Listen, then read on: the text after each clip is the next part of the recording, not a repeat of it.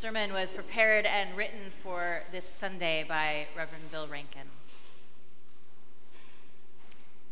Many of you have known of my divinity school classmate who was shot and killed in Lowndes County, Alabama in 1965. Today, on MLK Junior weekend, I'd like to begin my remarks by recounting what happened thereafter in the Divinity School Chapel in Cambridge, Massachusetts. The dean of the school had invited Bishop George Murray of Alabama to the campus to help us better understand what had happened and what Jonathan's murder meant, if anything, to the Episcopal Church in Alabama. Not incidentally, Murray had been one of the five white clergy leaders to whom Dr. King's magisterial letter from a Birmingham jail had been addressed. The letter responding to the white clergy's complaint that civil rights leaders were moving too fast, to which King had famously replied, the time is always right to do right. When Murray concluded his chapel talk, there were various questions and comments from students and faculty. Finally, quiet descended as people realized the hour was late and no one wanted to use up the final question. Then a student stood up. He was an African American young man a former member of the Student Nonviolent Coordinating Committee in Portsmouth, Virginia. He had there been taken at night into a field by the local sheriff and severely beaten. All eyes were on him as he said, Bishop Murray, when will the black man be a man in Alabama? The bishop's reply was polite, but not memorable.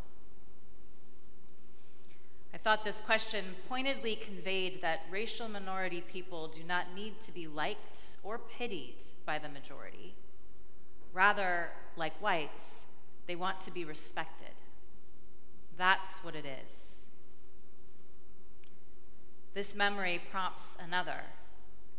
After being ordained as a priest, I joined the staff of a unique Episcopal parish, All Saints in Pasadena.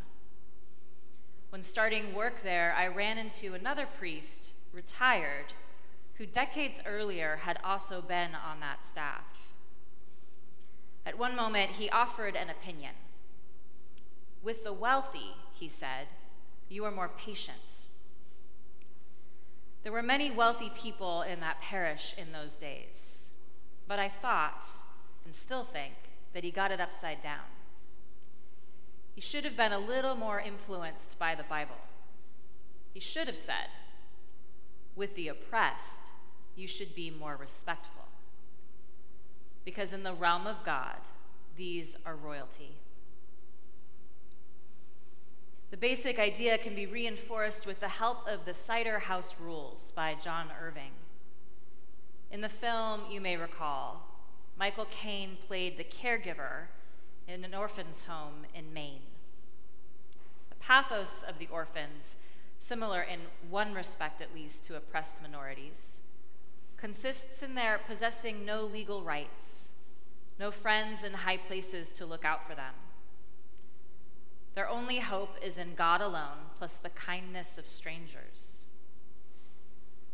The point is that every night Michael Caine said to them, Good night, you princes of Maine you kings of New England.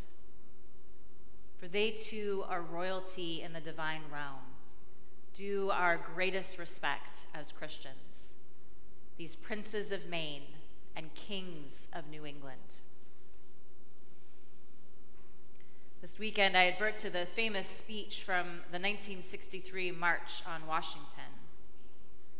Though it is familiar to us as the I Have a Dream speech, that phrase was not in King's prepared remarks for that day.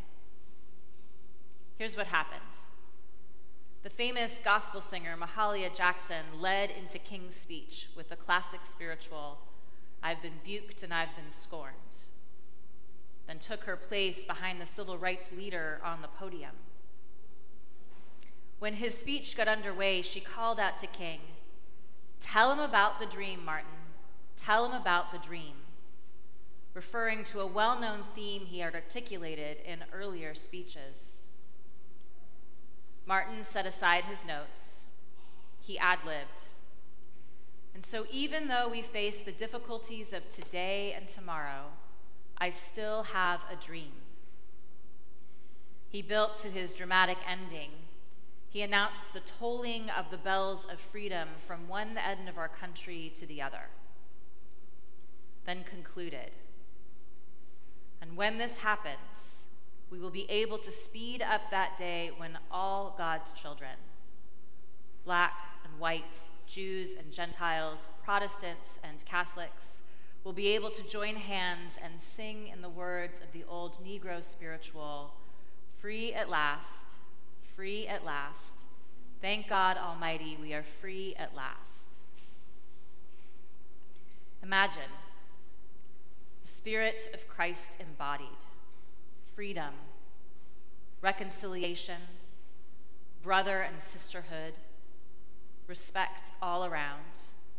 Finally, black people in Alabama treated as adults, and oppressed minorities in California and New York, along the Gulf Coast and along the border with Mexico, and in the Rust Belt too.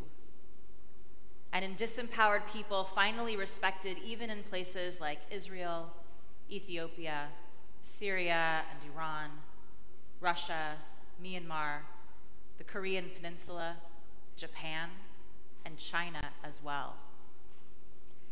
Add in also the privileged, limited so badly by absurd theories of entitlement. Imagine it a world of mutual respect, people made free at last. Thank God Almighty, all of us finally free